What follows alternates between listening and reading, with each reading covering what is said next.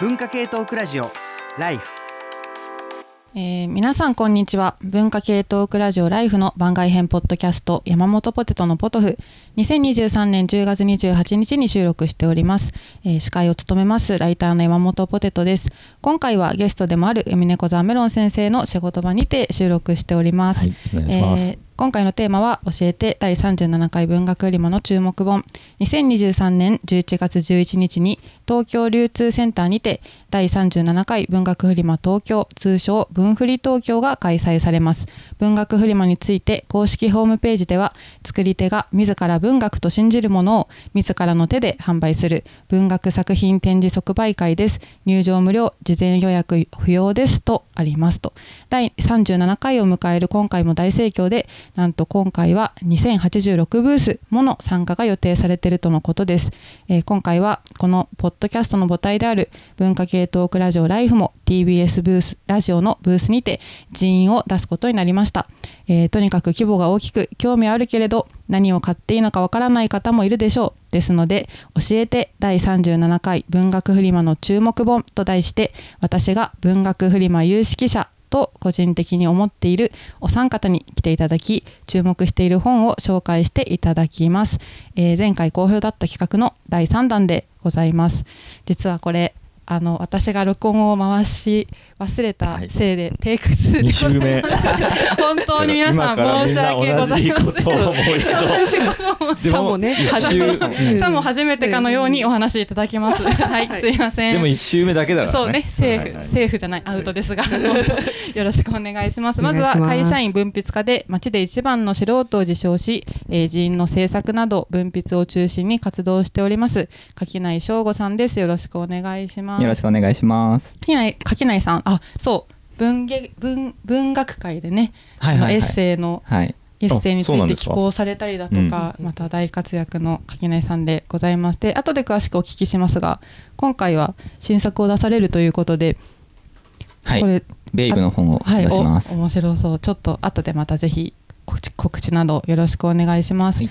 で続いてのゲストは、えー文芸誌文学会にて新人小説月表を担当中のライターの住本麻子さんです。よろしくお願いします。お願いします。で今回はあ最近は荒木裕太さんとの協調文豪悶々日記も刊行されたと大活躍中でございます。よろしくお願いします。はい。で最後にライフでもおなじみ小説家の海猫沢メロン先生です、今回の収録場所をご提供いただき、はい。はい。ありがとうございます、はい。でメロン先生も今回複数ねはい。寄稿されてると、寄稿します。はい。はいというわけでもう早速ね。はい。早速行きましょうか。テイク。2だから早速ね。焦らなくていいんですよ。ゆっくりやりましょう。ゆっくりやりましょう。そうあのー聞く人は初めて。そうですそうだね、あの今すごい座座卓っていうんですかね、そう。メロン先生の仕事場でうん。ちゃぶちゃぶ台を前にして、畳ちゃぶ台みたいな。あのポテトチップスなどをパリパリちょっとパリパリ食べて、はいはい。最初からリラックスした感じそう。そう。そう。う。んはい。という。わけで、じゃあちょっとすいません、かけないさんからはい。お願いしてもいいでしょうか？はい。うん。ちょっとさっきと同じぐらいだらだら喋ろうと思いますが、全員一冊目を収録し終わったところで、あの私のミススープなんで。が発覚すいません、申し訳ない。あのはい。今回あのブース、まあ、ちょっとキャンセルとかもあったんで、まあ、ええ2000弱ぐらいのブースがあって、まあ、それをこう眺めながら、まあ、あどうしようかな。うんうん。多すぎるなっていうのをすごいこう思っていながら考えてたんですけど、これまで僕って本当にカタログ見ながら自分が知らないものをなんじゃこりゃって見つけてそれをこここでご紹介するっていう風なスタンスでやってきたんですがちょっと今回は多分それよりも自分が本当に好きなブース。についてご紹介した方がなんかこう迷わずに済むんじゃないかなっていうところもあったので、まず初めはこの分振りで春と秋と2回ありますが、うん秋の分振りで絶対にここは行くようにしているっていうブースをまず初めにご紹介したいと思っています。はい。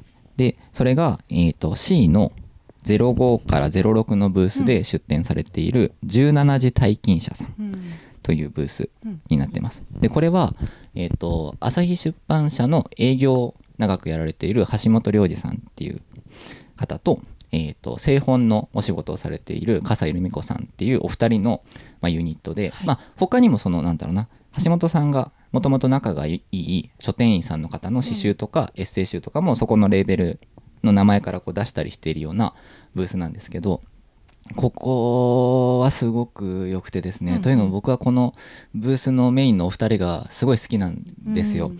もともと僕って何て言うのかなすごいその本の読み方をこじらせていたというか、うん。あの本っていうのは孤独のための道具だと思ってたところがあるんですね。だから自分は別に世の中とあんまりうまくいってないけど、うん。でもその分本が読めてるっていうところにすごいなんかよりどころを求めていた分 本を読むということイコール孤立していくみたいな印象がすごいあったんですよ。うん。うんうんうんうんでなんかそれに対していやそうじゃないというか、本を使って友達と増やせるんだよみたいなところがすごいこう教えてくれたのがこの橋本良二さんっていう方でもともとあの横浜の妙蓮寺の生活綴り方とかもやられてる三輪車さんっていうあーはいはい。あそこから本を送るっていう本が出ていてうん。あの本はそのなんだろうな編集さんとか作家さんだけじゃなくてそれが営業とか製本とか、まあ、いろんなその本に関わるいろんなお仕事されてる方がそれぞれこう自分のお仕事についてあの短いエッセイを書くっていう文集なんですけど、ええそこに、まあ、その橋本さん営業の橋本さんとうん。製本やってる笠井さんが両方載ってて、うん。でそれの発行イベントに行ったんですよ。はいはい。でそしたらなんかやたら盛り上がって。うんその橋本さんとのおしゃべりが。ええあのは全然僕もだから知らない人として行って、行ったんだけどいやこの本はすごく良くてとか夏葉社さんってすごいいいですよねみたいな話でうん。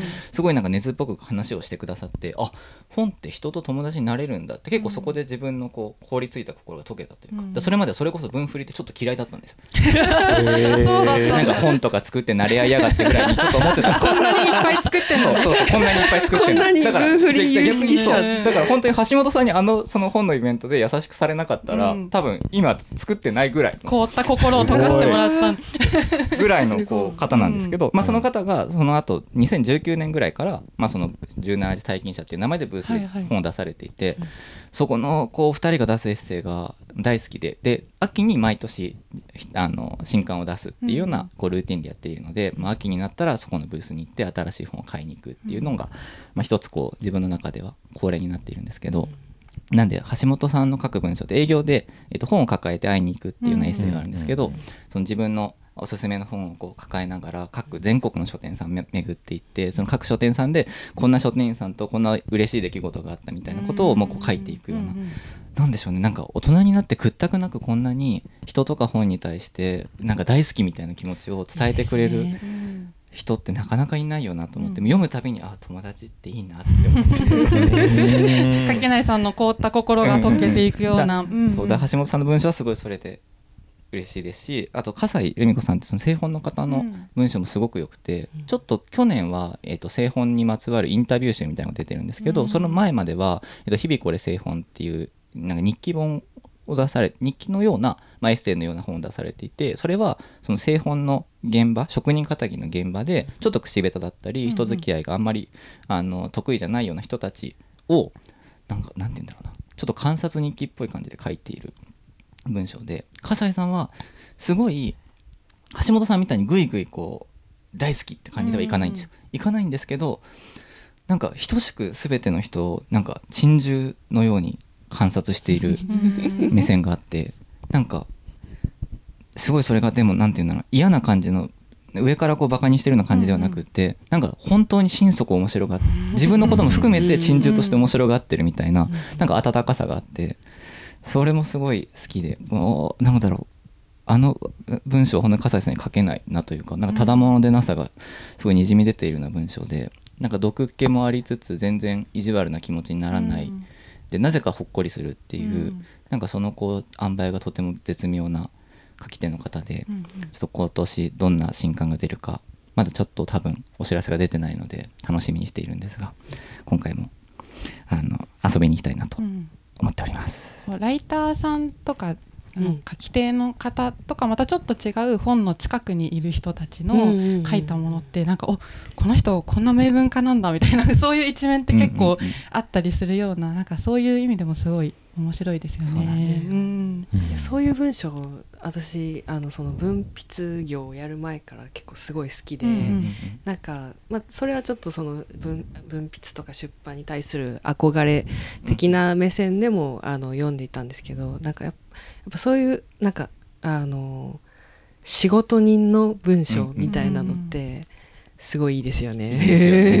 うん。ああと思い出したんでこれの捏造された記憶かもしれないんですけど 私昔、えー、と分振りでは売ってないんですけど、えー、と山盛りポテトっていうジンを作ったんですよね、うん201617くらい。うんそれをあのこの17時体験者の橋本さんに、がなんか見つけてくれて、うんなんかそれ読んであ僕もジン作ってみようって思いました。って言ってた記憶がある。捏造された記憶ちょっと橋本さん橋本さん聞いてたらこれをぜひについ。て教えてください。そうでなんか後書きなんかの本の後書きかなんかに書いてくれたんですよ。あーなんかきっかけとなった本の一はいはいはいつみたいな。なんか多分そのちょっと力の抜けた私の陣を見ていや俺でも作れるって思ったのかも。すごいいやでも捏造された記憶かもしれないんで、うんちょっと嘘だったらすいません。嘘ちょ怖いですねそんなに巧妙な 嘘めちゃくちゃ捏造されてたのそうそう。はいちょっとすみませんじゃあ杉本さん、あお願いしまます。じゃあそのねあのーやっぱ初心に帰ってってか、うんうん。あの垣内さんも言ってたんですけど、私もあのーまあ1800以上のブースをこう最初から見ていって、うん。でこう、まあ、一次予選が80ブースぐらいあって、うんだいぶ残ったけどね。で、うん。二次予選でまあ10ジャックぐらいにして、うん。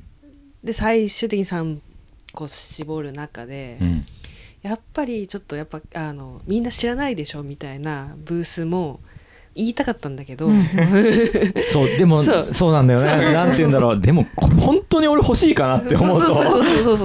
そこは嘘ついちゃいけないと思って、はい。でみんな知ってるかもしれないけどでもみんな知ってるかもと思って意外と知らなかったりするから、うん。やっぱここはストレートに、うん。まあ、うん。あのまあでかいブースだしみ皆さんまあ2の人はまあいやそんなん常識じゃんって思うかもしれないけどまああの、うん。基本としてうんうん。抑えてほしいっていう意味もありあの、まあ、まずは一つ目あの哲学の劇場を、はい。うん。あの紹介したいと思います。えっ、とこの哲学の劇場はえっ、とねブースちょっと待ってくださいね。えっ、と哲学の劇場ブースがブースがあ D の23から24ですね、うん。第一展示場の D の23から24、えー評論研究文芸批評のブースですね。でえっ、ー山本隆光さんと吉川博光さんの、え2人のタッグによる、えーブースです、うん。でこの、まあ、哲学の劇場っていうのがそもそもそもそもっていうのがあって、えっと、そもそもは、えっと9もうあれ90年代とかですかね、うんうんうんあのホームページあのもうインターネット黎明期のうんうん。ホームページでやっていた、えっと哲学系のブログです。で、えー、とそれが今はねあの時を経てあの YouTube のチャンネルとしてうん。今展開されていて、あの人文系哲学系の、えー書誌情報とかあのなんでしょうね、えーまあ、お悩み相談とかもやってて、あの読者からのそのお悩み相談に答えるあの本の読み方とかあと何でしょうかね。えっ、とまあその他いろいろ。うん。ざっくばらもう多岐にわたるんですよ。そのいろんなあ人文エンタそうもーテインメント的な。うそうそうそうそうそう、はい。もう全てを網羅してるぐらいの、えー、と YouTube があってて。でまあ実際じゃあ今回あのえー、と YouTube から飛び出してね、あの文振りであの何が、えー、と変えるのかなって、まあ、目次が出てるのでえ見たんですけど、えっと、目次2つあ、えっと、大きく分けてあって、えっと、哲学、えー漫談。うん。哲劇のあいうえお。っうんうんていうのがまず一つ目としてあってでこれはあのあいうえおなんですけど、まあ、あからおまでしかないんで、うん。ここれ多分あの同人誌も半を重ねて 多分和音までいくと思うんですよね。はいはいはい。もうだいぶ長期プラン立ててますね、うん。もうもうそれだけでちょっと楽しみっていう、でそのあ鉄劇のあいうえおで今回は、えーあからおで、えーあが愛いが犬うんうがウイルスうん。でえがエピクテトス、うん。で、えーおが、えーあれ？奥あ奥崎健三うんうん。うん。あれですね。あれです。のあの人ですね。あの雪雪て新軍の人だろうね多分そうそうはいはいはい。でえっ、とでこの「鉄撃のあいうえお」ってあのまあ察しのいいリスナーの方は、うん。あのピンとくると思うんですけど、あのドゥルあのジル・ドゥルーズっていう哲学者の,、うんうん。あのアベセデールっていう、あの DVD があるんですけどそれを、まあ、模してるものだと思われますね。で、えーとまあ、これもあのドゥルーズがあの、えー A ABCD っていうあの A だったらアニマルとか、うんうん。そんな感じであのお題を決めてこう哲学的に話すみたいなフランス版のあいうえお漫そう画みたいな。そうなんですでオマージュがやっぱねそうそうそうそうそう。オマージュが賢そう。いうん。もうこの時点でもうちょっとこう教養のね、うん。心をくすぐられる、ありますね。うんあなんか犬の回がすごい面白い。私すごい好きであ YouTube 前なんかで働き者ラそうジオで働き者ラジオで工藤さんがもうおすすめしてたんですけど猫派と犬派で犬派はちょっと具合が悪いがそうそうみたいな。犬のをうん。こうだから吉川さんってすごくねあうん。の慎重な方というか、うん。でもなんかもうちょっと暴論をい言うのびのびとした吉川さんがこの犬の回で 見られてほすごいあ私はこの吉川さんすごいもっと見たいみたいな気持ちがあって、あと鉄撃のお二人は最初えー、と慶応の SFC の1期生かなんかで本当にバチバチのコンピューターから出てきた人たちでなんかそういう人たちが今回あの同人誌を作るんだっていうなんかそういう面白さもあるなと、うんああえて物そうそうそうそう。そうインターネットじゃないですアナログにデジタルからアナログへううん。んこの辺りすごい面白いなと思ってます。うん。うん。でまあこれえっ、と目次この鉄撃のあいうえお以外にもう一つは鉄が鉄撃講座第1回本の読み方について、えー時間と速度と目的とって。でこれも多分そのお悩み相談的なやつをあの YouTube でやってたので、うん。まあ、それこれ何冊か出るんですか？一冊にまとまって雑とりあえずとりあえず1冊っぽいんですよね。でもなんか、盛ありだくさんのな続きを予感させる感じなんで、うん。まあ、鉄撃の本当にあのー一つを切り取ったって感じなので多うん分長期戦を踏まえてらっしゃるんだと思うんですけど、まあ、これすごいあのー楽しみっていうか、うん。やっぱ文字あのー YouTube とかでもうあのもちろん見れるから、うんうん。いいあのそれでもいいんですけどやっぱ文字で持っておきたいとか文字で読みたいっていう心がめちゃくちゃ、それもうあんたまに見てるんですけど結構もうアーカイブが多くなってきてるから、改めて本でまとめて何何かやってほしいっていう感じはしますね、うん、うんこの機会に、そうなんですよね、うん、満を持して、うん。あのとあの YouTube から飛び出して、まあでも今まで出てなかったのが不思議ぐらいな。そうですよね、うん。うん。ほんと。どのぐらい作ってるかわからないところがねこれがまたその言っても買えないそうそうなんだよね。結構弱気なすりだったそうみんな意外と弱気というか、うん。いやーそうなんですよね。いや余ったら悲しいそうになんだよ。勝てないから、うんうんうん怖いな、うん。そうなんでこれまでもだから自分が知らないブース紹介するのもそれですもん。買いたいやつが。そうですよね。ね。そうですよね。それはそうよ。うん。じゃあメロン先生いかがですか？はい。今回うん僕はですね、僕も同じようにめちゃめちゃ見て、はい。えーまずは3つのトピックに絞りまして、うんうん。1つはもうとにかくプロサッカーが多い。うんからプロサッカーっていうトピックとあとはあれですねあの新人の批評家が結構出てきてて、うん新人批評家枠っていうのとあとは謎エッセイっていう3つに絞っ 謎エッてセイ、はい。うん。いろいろ考えてでまずはそのしプロの方プロの方は俺毎回紹介しなかったんですよ。なぜならばプロの人は プロだから。うんふりいやうんそうなんってですよ。そう。プロはまあなんかこうちょっと大人げないぞってちょっと思っちゃうっていうのがね、ほっといても来るしね。そうそうそう紹介しなくても来るじゃん、まあみたいなあの発信力もありますしね。そううん。うんと思ってたけどまあ一応今回もめっちゃ多いからまあ目玉となりそうなものが出出てるんで、うんうん。最初に紹介するのは又吉さんうん率いる第一芸人文芸部っていう「えー、あの27」ですね。ピースの又吉さんのはい。ねこれなんですけど、えーピースさんはなんか文学好き芸人を集めてなんか番組やってたりするんですよ、うん。それが第一芸人文芸部で、うん。又吉さんとピストジャムさんあわよくばファビアンさんっていうこの3人でやっててで今回出すのが、えー第一芸人文芸部っていうのを創刊するらしいんですよ。うん。雑誌として。でそれの創刊準備号が出る。で又吉さんが自由律俳句とエッセイ9本、すごい。すごい。はい、どういうことなんだすごいですね。でピストジャムさんが書評10本、あー。すごい。えーファビアンさんがショートショートを5本。